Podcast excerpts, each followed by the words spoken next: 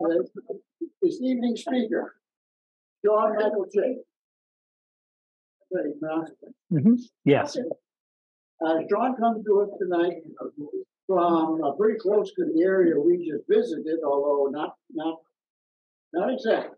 He graduated from the University of New Orleans with a Bachelor of Arts in History and Communications, and from Southeastern Louisiana University with a Master of Arts in History. He currently works in New Orleans, leading historic tours of his hometown and helping residents and visitors appreciate the city's past. Do you work for yourself or someone else, or how do you do that? I work for several companies. Okay. He's also a board game designer, and according to the newsletter, concentrating on the period of Western warfare from 1685 to 1866. Is that right? That's right. 1685. Yeah, Battle of Sedgemoor. Okay. But yeah, that's a long time. Okay, and his publications include Battle of Petersburg, June 15th to 1864, published by the Potomac Books, 2015, Grant's Left Hook, the Bermuda Hundred Campaign, May 5 to June 7th. Something is goofy. Anyway, 1864 by Savas Beatie in 2021, right? Okay, tonight, however, his last book is entitled Dreams of Victory, General P.G.T. Beauregard in the Civil War, Savas Beatie 2022, fairly recent, right? So let's have them. And if you don't, they're probably more for sale back there. They're available. And Dan has probably heard it before, but he is waiting back there to sell books. Anyway, I will tell you that I have been looking forward to this since I learned that this is what Sean's going to speak on, because I think that Beauregard is one of the more interesting Civil War figures, and yet is rarely a subject of one of our presentations. So, Sean, please come up and tell us about Pierre Gustav Toutant Beauregard. Hell, with a name like that, you guys got to be interested. Yeah.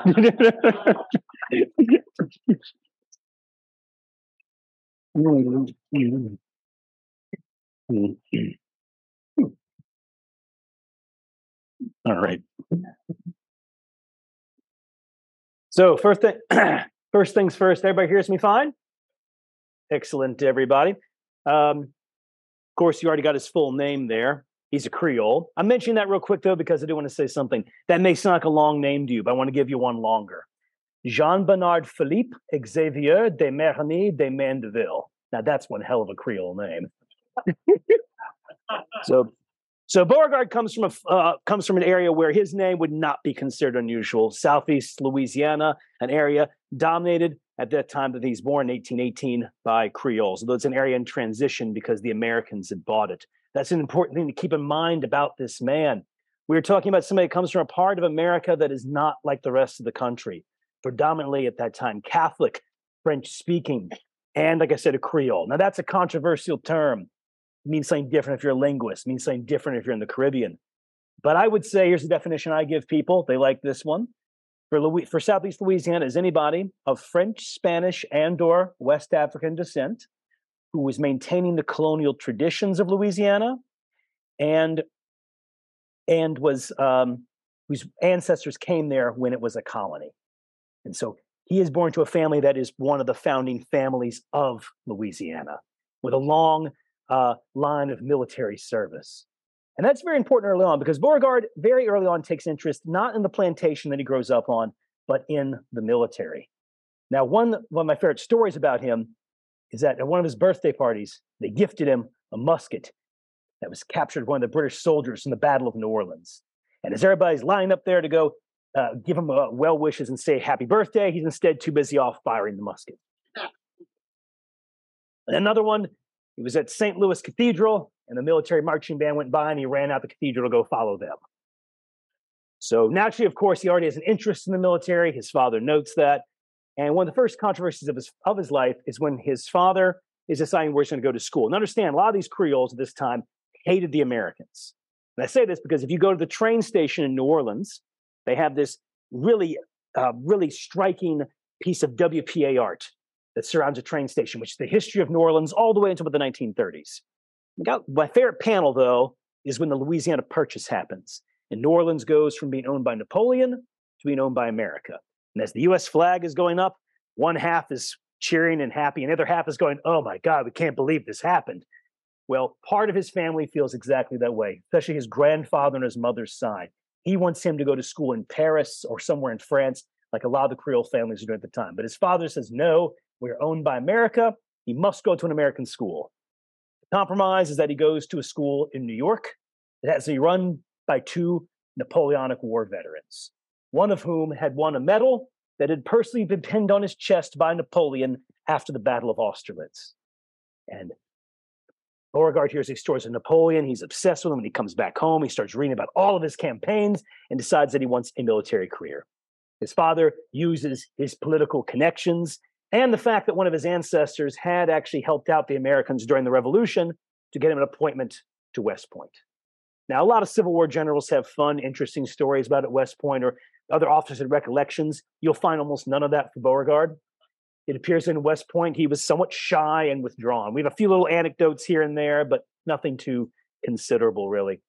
That said, he did graduate second in his class, posted to the engineers.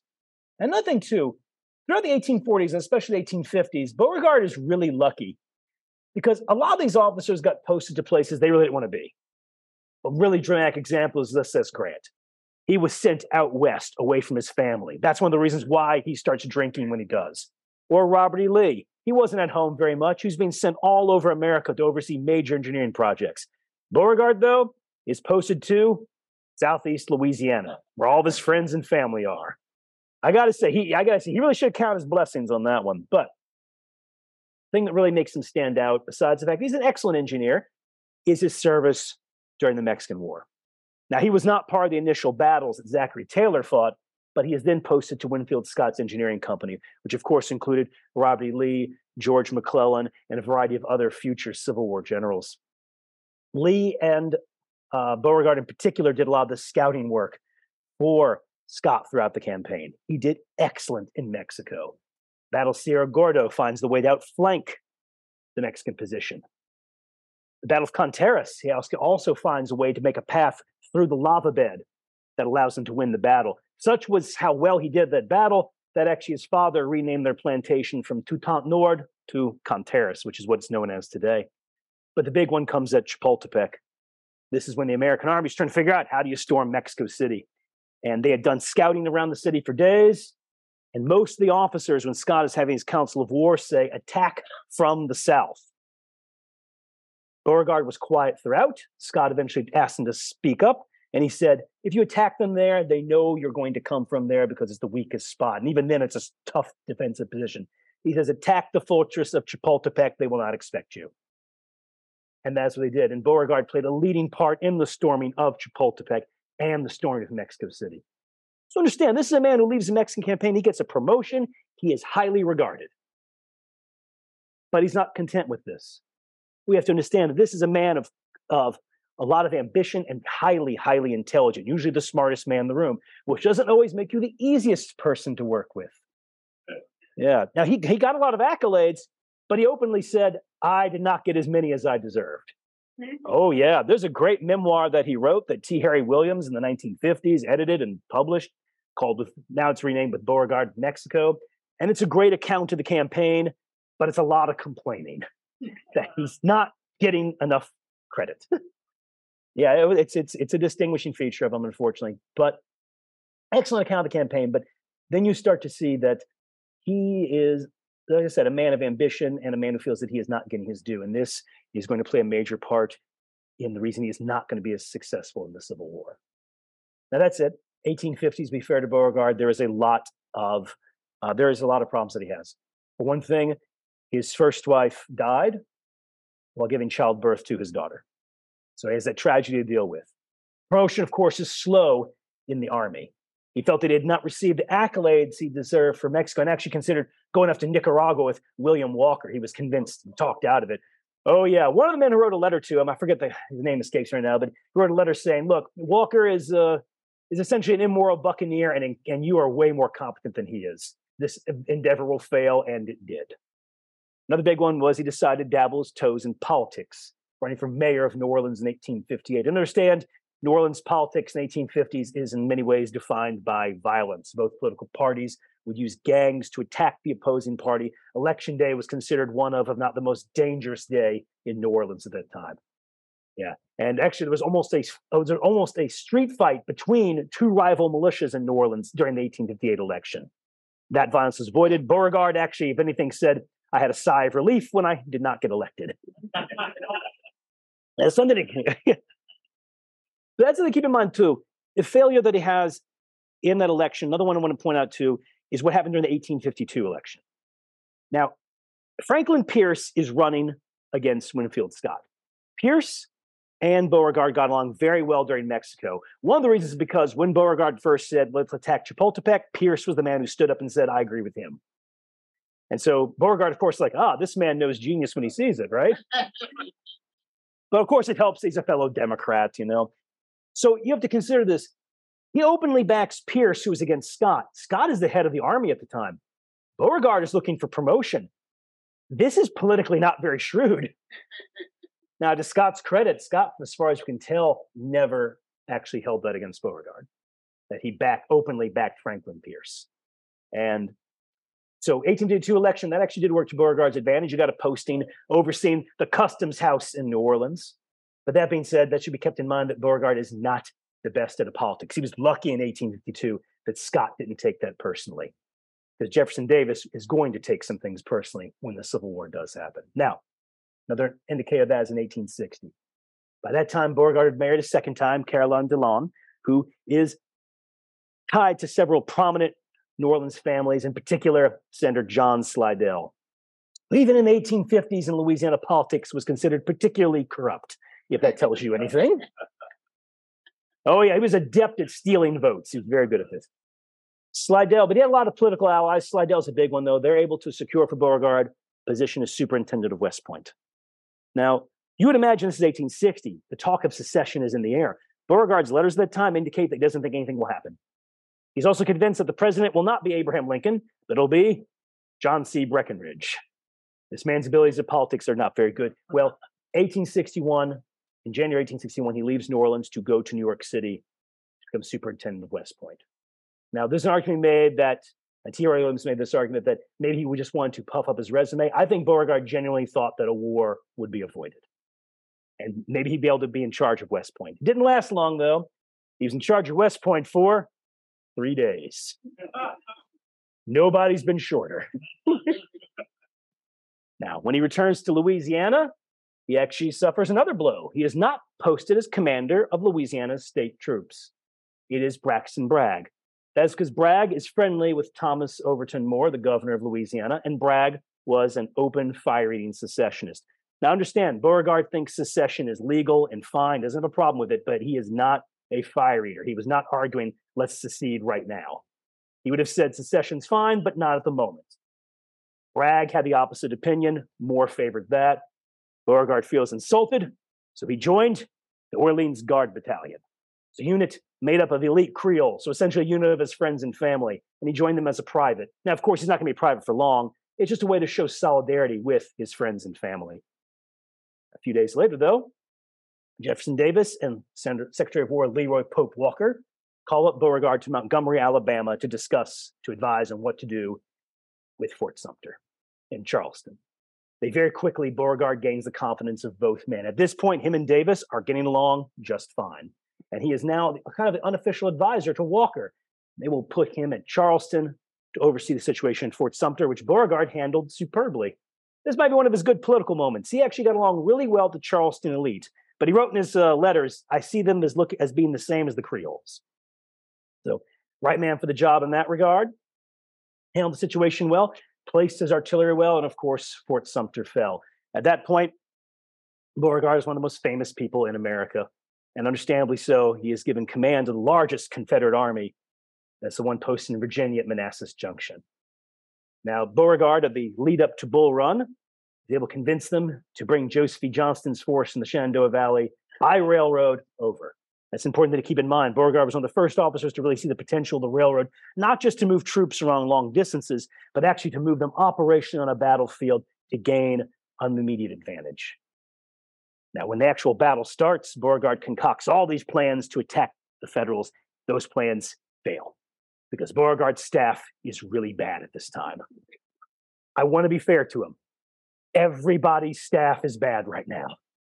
If anything, what he can be faulted for is trying to pull off complicated maneuvers with a staff that's just not up to the task. That's what you could fault him for. Regardless, everybody's got bad staff work. Well, his forces are outflanked. Union attacks. They shatter several brigades. Beauregard rides over to the flank with Johnston and rallies the troops, reforms the lines, orders a series of counterattacks that at first fail, but they do put the Federals off kilter, and then orders the last attack that drives them off in the routed Bull Run. So understand that at this point, Beauregard has won the largest and bloodiest battle that any American army has ever been involved in at that point. He is now the most celebrated general in the country, the Confederacy's premier hero. People are naming their children after him. He's getting letters from people all over the South, especially women. And he is very popular. And here's where things really hurt for him, I would say. Jefferson Davis is going to decide who his top-ranking Confederate generals are. Number one will be Samuel Cooper, because he's the adjutant general. He's the guy who sends out the orders. He's not a field commander, though. He's just in Richmond. The field commander, the highest-ranking one, is Albert Sidney Johnston, Jefferson Davis's favorite general and his ideal of what a man is. Third, Robert E. Lee. Fourth, Joseph E. Johnston. Fifth, Beauregard. Beauregard is below Joseph E. Johnston. As far as Beauregard's concerned, he's the one who won Bull Run. Not that he had a good relationship with Johnston. He gave Johnston credit, but as far as he's concerned, he's the one who won the battle. Why is he given a lesser rank? This makes Beauregard, understandably, I'd say, upset. I'd say even worse than that is that Beauregard, because he got along well with Johnston, actually he was, I'd say late 1861, he's still relatively happy, but things get worse and worse as it goes on. For one thing, all the plans he submits to Johnston and to Davis are turned down. Most of those plans involve invading the North. Those plans are turned down. The other one, too, is that Davis's growing political critics and enemies start attaching their name to Beauregard. Now, Beauregard, we don't have any evidence that he's trying to orchestrate something with Davis's political critics. They're just using him as a way to attack Davis, saying this man has not received the accolades he deserves. This man does not attain the rank that he deserves. And Davis notices that. And then Beauregard gets into a squabble with Davis's Secretary of War, Judah P. Benjamin. And when Davis tries to get Beauregard to make up with Benjamin, Beauregard refuses. And that's around the time of the appellation, "Your friend," is missing from every letter that Jefferson Davis sends him from here on out. That is gone. Now, keep it in mind, Jefferson Davis at this point still thinks highly of Beauregard as a military commander. He just doesn't like him personally. And he also notices that his political opponents seem to be big fans of his. Now, one other thing, Beauregard asked to be sent to New Orleans to oversee its defenses. That was turned down. I think that's an interesting what if for the Civil War, only because Beauregard understood those defenses better than anybody else, and in fact, actually essentially told them exactly how the Union was going to take the city anyway. But that's for a different story. Point is, he feels like he's being wasted in Virginia. And then, in January of 1862, George Thomas wins a battle at Mill Springs. Small battle compared to what happens later, but very important strategically. Turns the Confederate position in the West. And also, the army that was defeated at Mill Springs, the Confederate force defeated at Mill Springs, was shattered, routed from the field. So it's a humiliating defeat. So to boost morale and to give Albert Sidney Johnston, who's the commander out there, some assistance, Davis asks Beauregard if he'll go west, and he agrees. Now, going west, everywhere he goes, he is greeted and cheered by crowds. I mean, remember, this is the South's premier military hero, and no doubt about it, he is a charismatic man who cuts a fine figure with his excellently tailored uniforms and fine black hair, which actually his hair is turning white, but you know, he's a vain Louisianian, you know, you got to keep your hair not white, right? Hey, his hair goes white later in the war because in the blockade, they can't get the hair dye in, you know? But at any rate, though, he consults with Albert Sidney Johnston, and very soon after, Fort Henry falls. Fort Donelson is under threat. Now, at that point, Johnston decides to send Beauregard to West Tennessee, where Confederate forces are being pulled from all over the South to concentrate to face the Union. This is one of Beauregard's finest hours. Remember, he understood the use of railroads before most other generals. So he's pulling men from all over the place, organizing a defense. Robert E. Johnston's army leaves Kentucky, marches through Nashville, and eventually to Corinth, Mississippi, where the armies concentrate. Now, at that point, Johnston offered Beauregard command of the forces. Why is controversial? Beauregard, of course, turned him down. He will now be second in command to a different Johnston. Within a few days of that concentration, which was in late March 1862, they decide they have to attack Ulysses Grant's army, which is at Pittsburg Landing. And they have to before the Union Army of the Ohio, led by Don Carlos Buell, can arrive to reinforce Grant, because at that point, they will have a crushing numerical advantage. Now, to make the attack that Johnston agrees to, he leaves up to Beauregard and particularly his chief of staff, Thomas Jordan, to draw the plans up. And this is one of Beauregard's biggest failures in the Civil War, is right now, because they decide to have a complicated plan of march. This is through rough terrain, over bad roads, during a time when it was actually really, really raining. There was more rain in March and April of 1862 in that area than on average. One of the rainiest seasons that area has actually ever seen. So that makes the bad roads even worse. And you've got troops who they have done some marching, but not this kind of marching, where you're marching up to get into a battle, where time is of the essence. And so the march is delayed. They're supposed to attack on April 5th, 1862, but they can't. They're going to have to attack on April 6th. At that point, Beauregard advised Johnston to turn back. Do not attack the Federals at Pittsburg Landing. He said they would be entrenched to the eyes. There's no way they can't know that we're here. But Johnston, of course, said, I would fight them if they were a million. Beauregard tried to convince him again later that night. Again, he failed. And in the morning of April 6, 1862, the first thing Beauregard does is arrive to Johnston and say, we shouldn't attack. But then the sound of gunfire is heard off in the distance. The Battle of Shiloh has begun. Now, Beauregard is second in command, but Albert Sidney Johnston will go up to the front to lead the troops personally in several attacks, while Beauregard will oversee the movement of troops in the rear, particularly reinforcements. Now, this has an effect on both men. In the case of Albert Sidney Johnston, while he does lead some successful attacks, he will die in battle and die after leading one particularly successful assault. The effect that had on Beauregard was by the time he found out Johnston was dead and that he was supposed to command, he had a pretty good handle on where his units were and what was going on. So he can assume command almost right away. And except for one part of the battlefield, there really is no lull at Shiloh. Confederates continue to push on. They will capture a number of Federal soldiers in the famous Hornet's Nest and then push the rest of the army towards Dill Branch area, Pittsburg Landing. Now, interesting ringtone. Yeah, wait, that ringtone is perfectly placed. This is when the Confederates think they're winning. It'll, of course, be Beauregard, of course, forces aligned to attack. The problem is the Federals have gunboats nearby. They're firing into their forces. Now, the gunboats don't cause a lot of casualties, but those cannons are loud. And if you did happen to see somebody hit by a cannon from a gunboat, it's particularly gruesome. So certain Confederate units were like, oh, it was a lot of noise. Other ones were like, no, it was kind of horrifying, and we were stunned. It depends on who's getting hit. But also, Grant had all these cannons lined up. Now, he's thin on infantry. A lot of his men were broken down. Many had run away. He's thin on infantry. He's got a lot of cannons, and the terrain is very rough as well. And the Confederates themselves are exhausted, low on ammunition. And they attack. The attack is fairly easily driven off, and then Beauregard calls off the assault. Now, this becomes a tenet of the lost cause afterwards, the idea that if Albert Sidney Johnston had lived, they would have driven them right into the river. And I don't believe that. Most historians now don't. However, I will add, I think the decisive factor is the sunset. Because think about it, maybe a few more hours, they can find a weakness in the line, not along Dill Branch, but somewhere else. Grant's line is not perfect by any means, and a lot of his men are thoroughly rattled. Nothing's for certain. However, attacking at that particular time of day, at the particular terrain they're attacking, when they're attacking, that is not going to work. And most of the men agreed at that time. Now, one mistake people will say is that Beauregard should have kept his men closer to Grant's lines. That way he could take advantage of defensive terrain.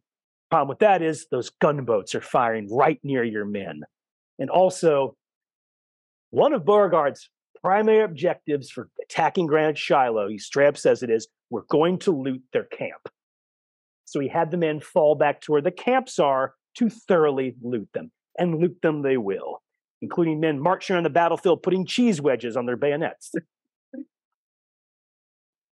That here comes another thing that really, really is going to hurt Beauregard. See, he's thinking the next day we'll finish Grant off. But what about Buell? Remember, they're attacking to get there before Buell.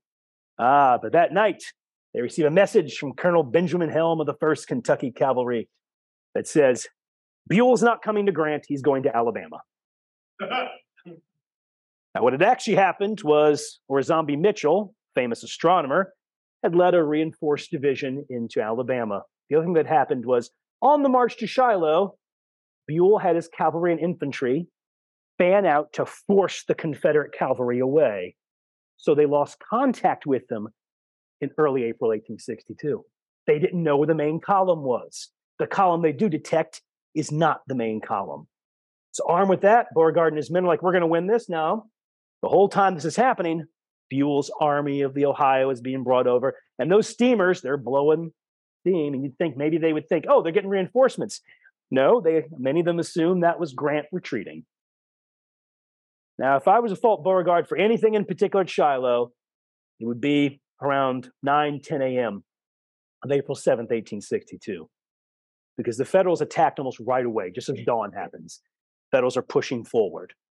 And Beauregard's reaction to that wasn't, well, they're attacking me. Maybe they have more men, or maybe they've rallied sufficiently. His reaction is, no, I'll just go attack them right away. And those attacks are poorly coordinated. They lead to heavy losses. And his men, who are already themselves, have gone through an intense experience. Many of those regiments are shattered, never to be seen again during the battle. But by noon, Beauregard knows that he's facing Grant reinforced by Buell and Lew Wallace. He knows that there is no way to win this battle. And here is where he actually has one of his finest moments. He realizes that retreating at this moment, his army could be scattered. So he orders a series of counterattacks to put the Union forces off balance, and that works. It gets really desperate by 2 p.m. because there's so few Confederates in the battle line. At this point, almost every general who's around is in the front, holding flags, rallying men, directing attacks. You know, we like to think of guys like Braxton Bragg and Daniel Ruggles as being really unpopular, but this is actually these moments where they're soldiers write glowingly about them because they're in the front lines right there with them. Bragg himself directing cannons at a certain point. Well, Beauregard himself led several attacks, one of which was the Orleans Guard Battalion. You got to think at this moment, he is leading that unit forward, that unit I mentioned earlier, made up of friends of family, right into an assault. But of course he did. And when he gave the order to attack, naturally, he gave it in French. These attacks work. The army is able to retreat back to Corinth. Now, something else had happened the night of April 6th, 1862. In addition to thinking Buell's not on the way, Beauregard sent a message to Jefferson Davis where he gives him two pieces of news. One, Johnston is dead. Two, we have won a great victory. And so Davis, sad that Johnston's dead, but elated of the victory, tells Confederate Congress, and they personally thanked Beauregard for winning Shiloh. Now, let's put ourselves in Jefferson Davis's shoes after Shiloh. You find out, actually, we've lost this major battle. I've been embarrassed by having the Confederate Congress thank you for losing.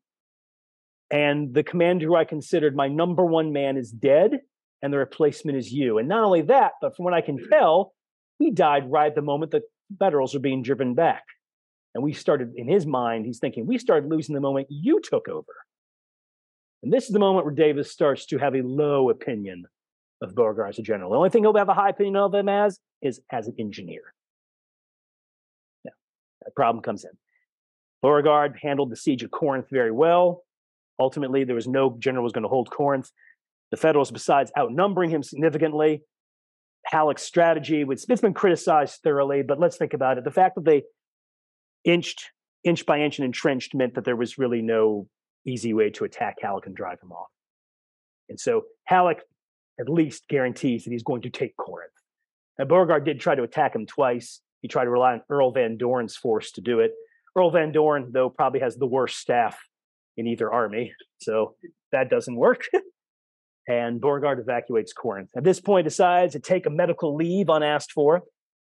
Put yourself in Beauregard's shoes. This is an exhausted man who has just led troops in the biggest and bloodiest battle of the Civil War, a battle that he was convinced he was going to win almost up until the last moment.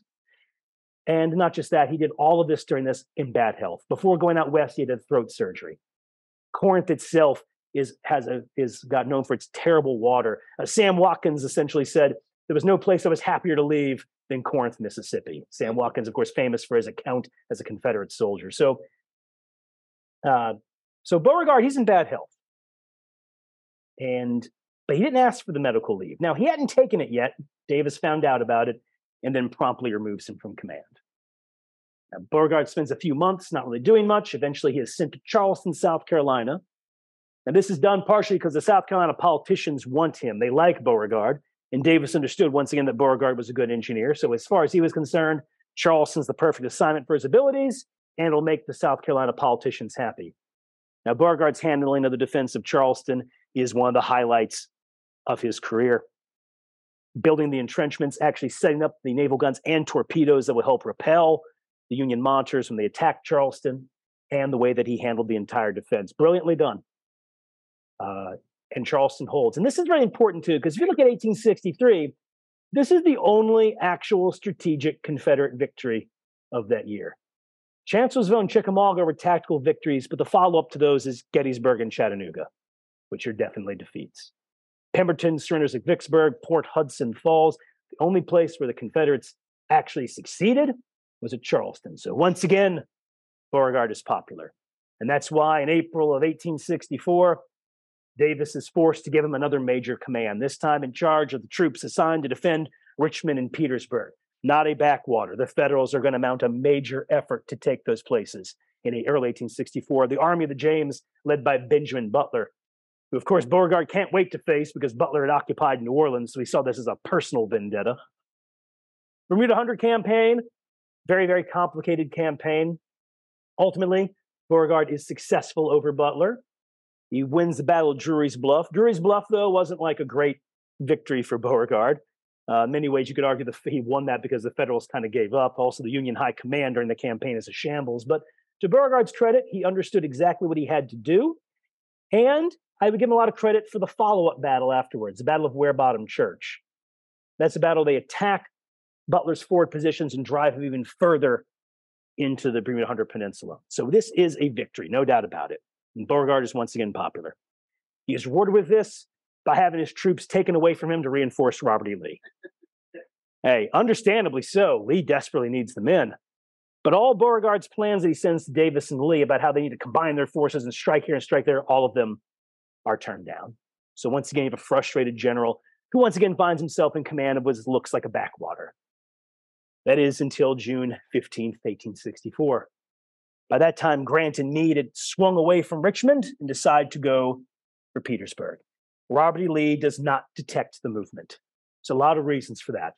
One is, I would say, Lee himself is in poor health and his morale is shot because Lee's whole thing was keep them away from Richmond and you can sleep well at night.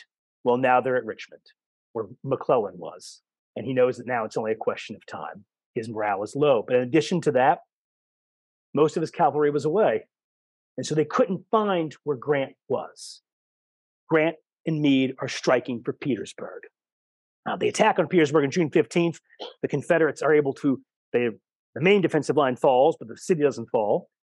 Beauregard arrives that night with reinforcements, sets his men up in defensive positions, and they will hold out on June 16th. The night of June 16th, Beauregard makes a decision, one of the boldest of the war, one of the boldest tactical decisions of the war, which is, I will take part of my troops and set up a defensive line behind the line I already have. And keeping in mind, he does not have a lot of men. The Federals significantly outnumber him.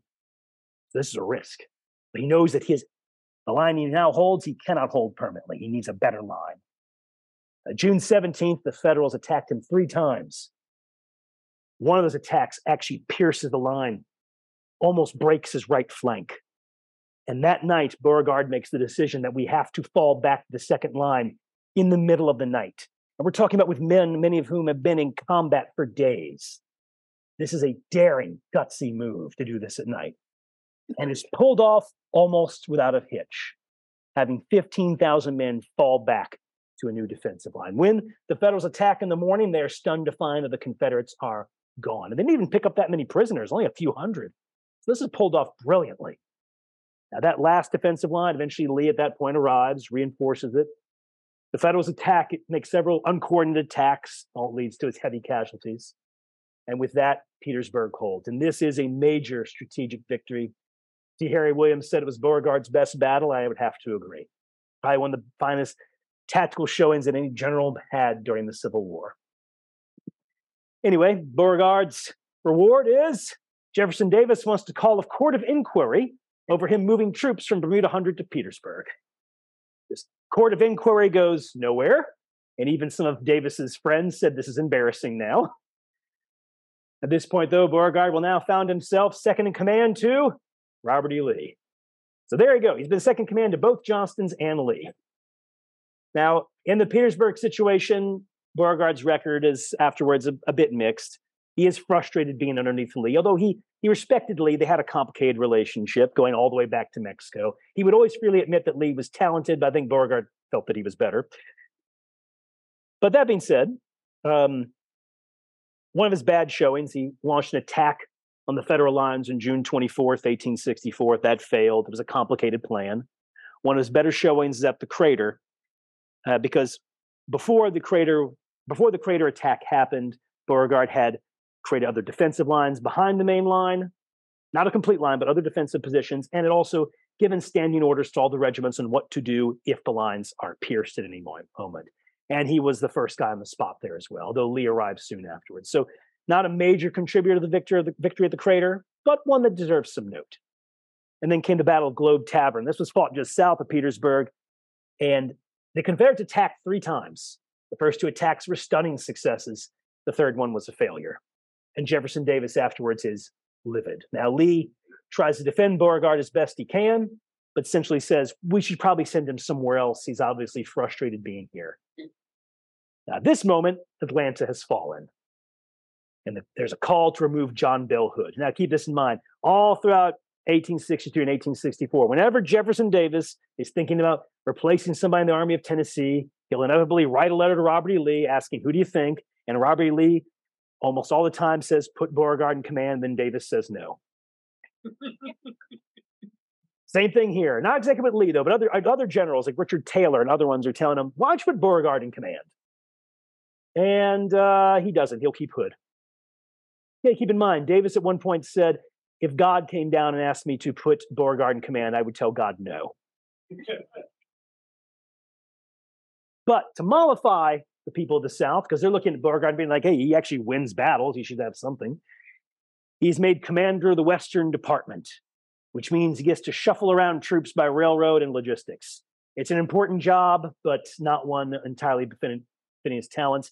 And while Hood leads his army north into Tennessee to get destroyed at Franklin and Nashville, Beauregard will have one of the most thankless tasks of the Civil War. He'll be the one in charge of trying to defend against Sherman's march on Savannah and then into the Carolinas. Of course, eventually he is replaced with Joseph E. Johnston. This guy can't help but be underneath guys named Johnston. In some ways, this one's more humiliating than the other ones, though, because Joseph E. Johnston, when he sees Beauregard, he doesn't say, oh, you should hang out with me. He says, no, stay in the rear and funnel troops and supplies to me. There's the Battle of Bentonville, you know, Johnston's defeated. And then Beauregard actually wrote up to the army and said, hey, you need help rallying the troops? And understand, Beauregard, he's great at battlefield charisma, at rallying men.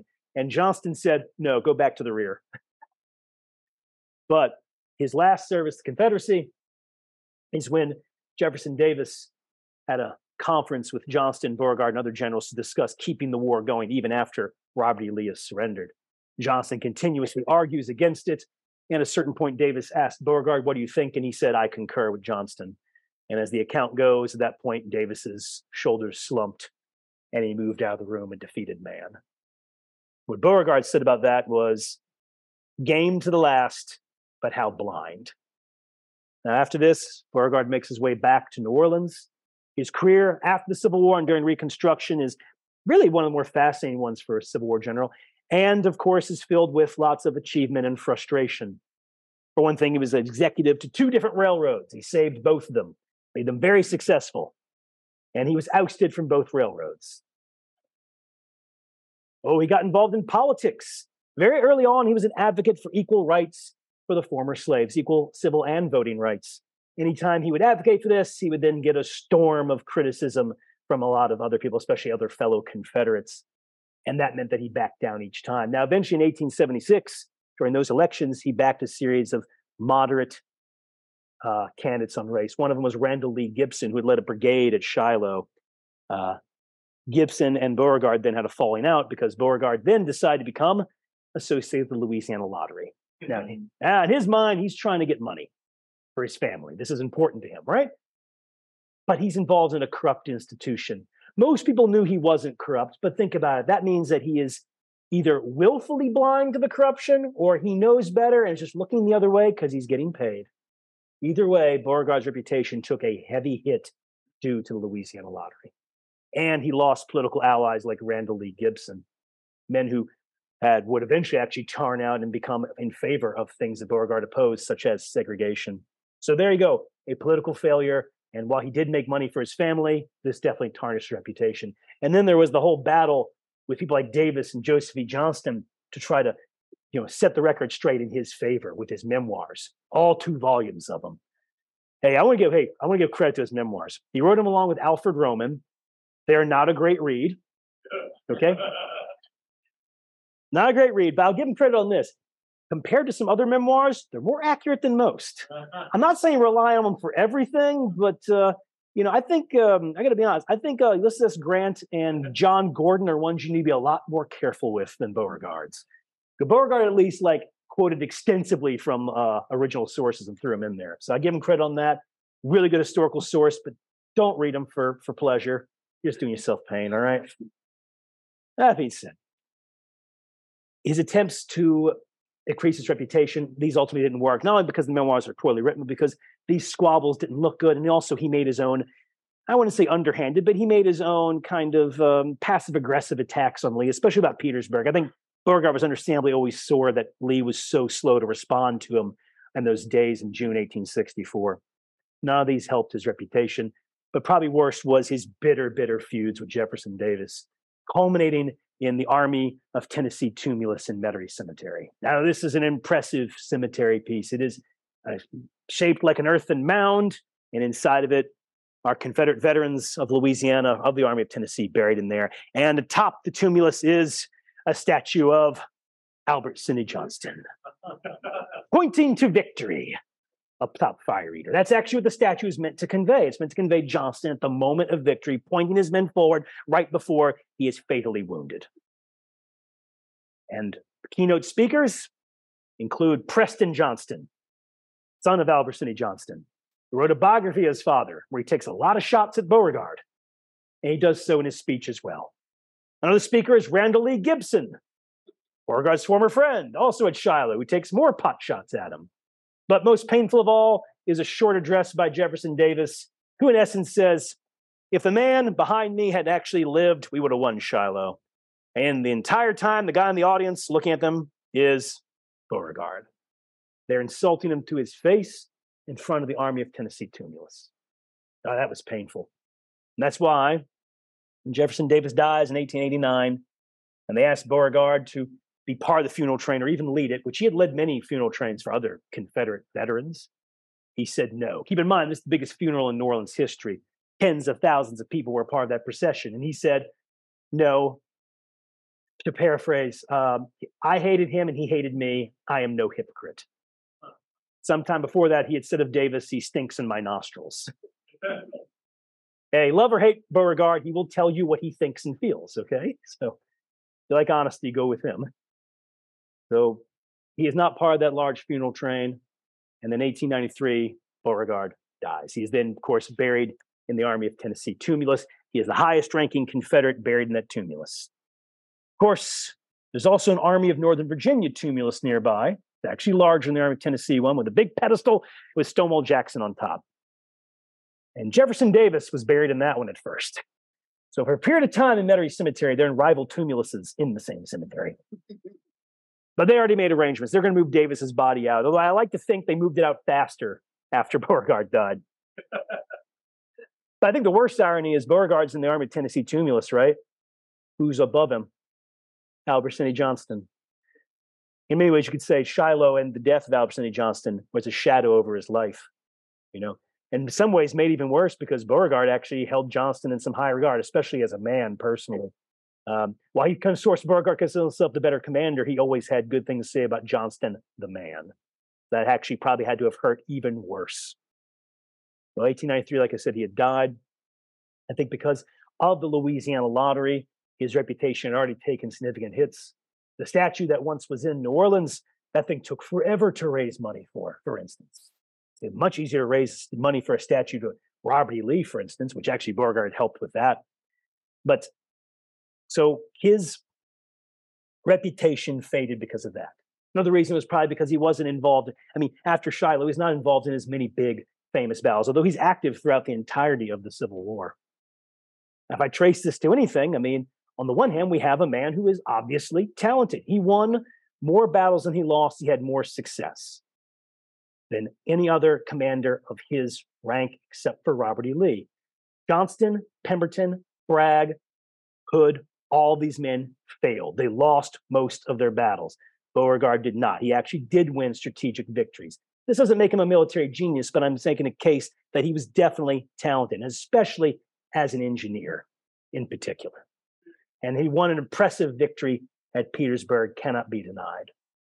As a military commander, deserves that. Now, some people criticize his strategic plans and say they're fanciful.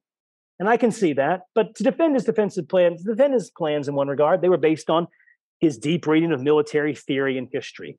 They were based on concentrating forces and winning decisive battle. If I would criticize him on anything, is that he did tend to make plans where he assumed the enemy would do what he wanted him to do. That is a big defect. I give him credit on that. But, you know, we can read plans by other generals where they had based their plans on that. But I would say that Beauregard had one particular defect that always limited him through his entire life. He is bad at politics.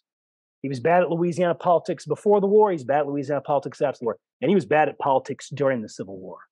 He never sent a letter to Jefferson Davis saying, these guys who don't like you, who are criticizing you, I have no part in this. I am not associated in it. He never sent that letter of reassurance. He did not play the game of politics well. And that limited him. And a lot of people will say, well, a lot of people will see that as maybe a bad thing. Maybe they say you shouldn't play politics. I'd say, no, you have to. This is Grant understood that. Robert E. Lee understood that. They understood the presence they were serving. You know, Grant and Lee didn't agree with everything Lincoln and Davis were telling them. You can find lots of evidence of that.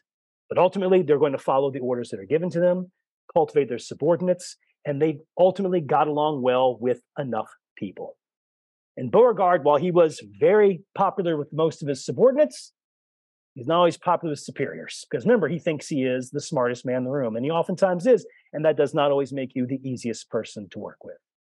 So if I would say there's anything that really limited what he could do, it was that personal defect of his inability to understand the politics of war in a way that these other commanders did. And that means that this is ultimately a life that, while it did have achievements and is worth studying, there is a sadness to it, a tragedy, that things were not as fulfilled as they could have been. And that is ultimately why I named my book, Dreams of Victory. Thank you all tonight.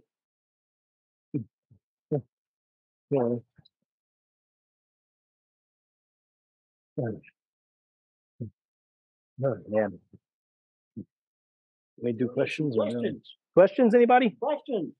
Hey, go ahead, man. Sean, was Beauregard ever considered, like, you always read about the Overland Campaign, how when Hill took sick and Buell wasn't effective, and they felt like he didn't have anyone who wanted to be shot. Was Beauregard ever considered by Lee to become a corps commander or help out in any capacity during that time period? Yes, once Butler's contained. Not at that moment, because Butler is breaking the railroad. He's threatening Petersburg and Richmond. So Beauregard has a major assignment he has to achieve. But once you have Drury's Bluff and especially Ware Bottom Church, yeah, within that period afterwards, Lee tries to kind of convince Beauregard to take even more forces there and bring himself as well to serve as a corps commander or a second in command. So yeah, he was definitely thinking about that, but not during Wilderness or Spotsylvania. You know, did Beauregard ever threaten resignation throughout this war to disparage over some of the issues that you guys talked about? No, I've never run into anything in particular. Not even after Corinth, when he's in disgrace and he's in Mobile. In fact, if anything, he really enjoyed Mobile. I mean, his health's recovering. All the women are talking to him. He's having a good time. No, he openly says, you know, all things considered, at least I'm having a pleasant time here. Also, fun thing, Mobile was nicknamed Paris of the Confederacy because the blockade was so bad there. That's where you're more likely to get luxury goods. Yeah, which is perfect for a guy like him. Yeah. Anybody else? I'll get you and then you. What you got? In 1861, when he was fit in line, what was the reasoning behind that? He was in there, and what the political, had he already figured out that he didn't like the guy? No, he's getting along. They had some tension right after Bull Run, but they're still getting along fairly well. I would say the big reason is based on the rank from the pre-war army.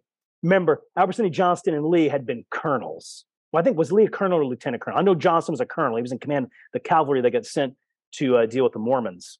So there's that is taken into consideration as well. Now, Joseph E. Johnston actually had a rank of brigadier general, but that was a staff rank. So, yeah. I think, though, if I fault Davis and anyone that, it should have been flipped. It should have been Johnston 5th, Beauregard 4th. I'm sorry, he just won Bull Run. That just seems like a major miscalculation. But Lee and Johnston being ahead of him, that makes some sense to me. You know, what you got over there? Speak more about Beauregard's health problems. Oh, yeah. I actually do agree that a lot of times they might have been a bit psychosomatic, like brought on by tension. So, for instance, when he's told to come north during the Bermuda Hundred Campaign, he at first says, "I can't make it, I'm too ill." So at first, Pickett and Bushrod Johnson are the ones moving the forces around. So he's actually a little bit late getting to Bermuda Hundred, although once he does, he's fully in command, giving the appropriate orders and everything. So I think some of that comes in, but he is genuinely in very poor health in early 1862. Although, weird thing I've run into, a lot of those Civil War generals who you read about, like, who will be in poor health during the war, man, a lot of them I find out, sometimes they lived to the 20th century. Like Daniel Ruggles, I mean, he looks rough. Everybody talks about his bad health. I'm like, the guy lived to like 1911 or something ridiculous. So yeah, I think that was a lot of it, you know. And funny enough, he didn't have that many health problems after the war. I think a lot of it was tension, you know. Anybody else? Yeah, stress. Good job.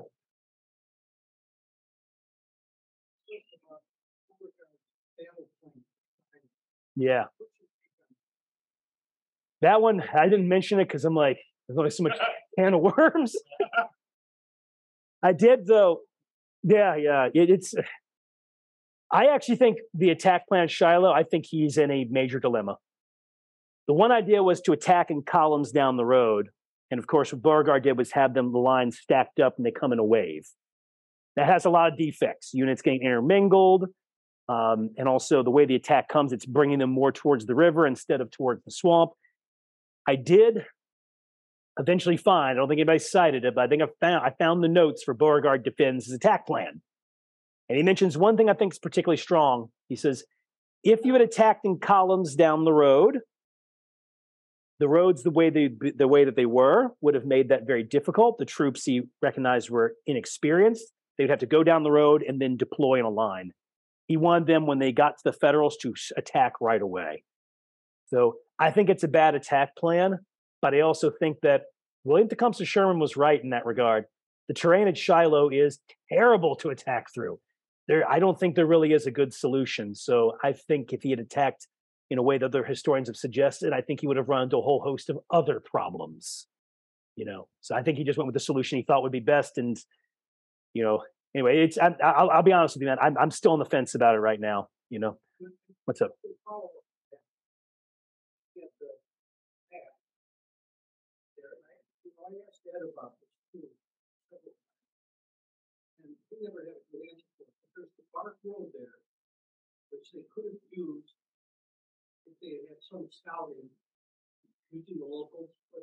Yeah.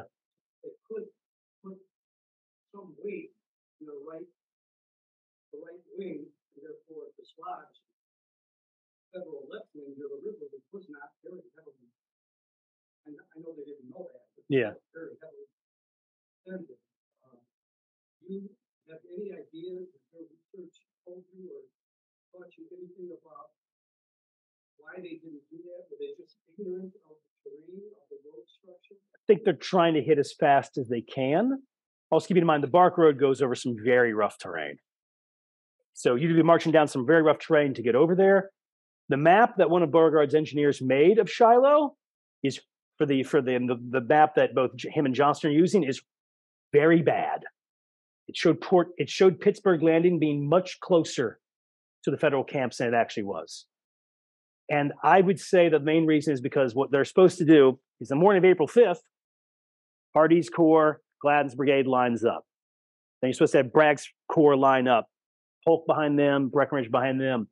I think what they're supposed to do is start attacking around 11 a.m. So I think what they were thinking is we got to strike as fast as we can, because they're also thinking they're going to detect us at any moment. And a big part of this attack plan is based on the fact that Grant did not entrench. They knew this. The spies had told them that. The scouts had told them that. Bushrod Johnson, his diary, says they're not entrenching, . So they are predicated on trying to gain surprise. So I think that's what it was, is as soon as we're lined up, strike as fast as you can right into them. Okay. Oh,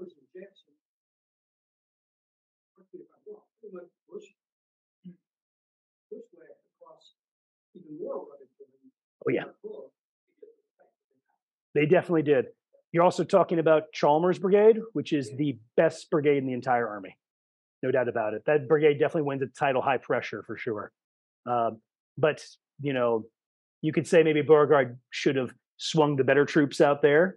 That's a possibility, But a lot of those other men, like Polk's Corps, I don't want to besmirch. Look, I don't totally besmirch Polk's Corps. Those guys do some heavy fighting, right?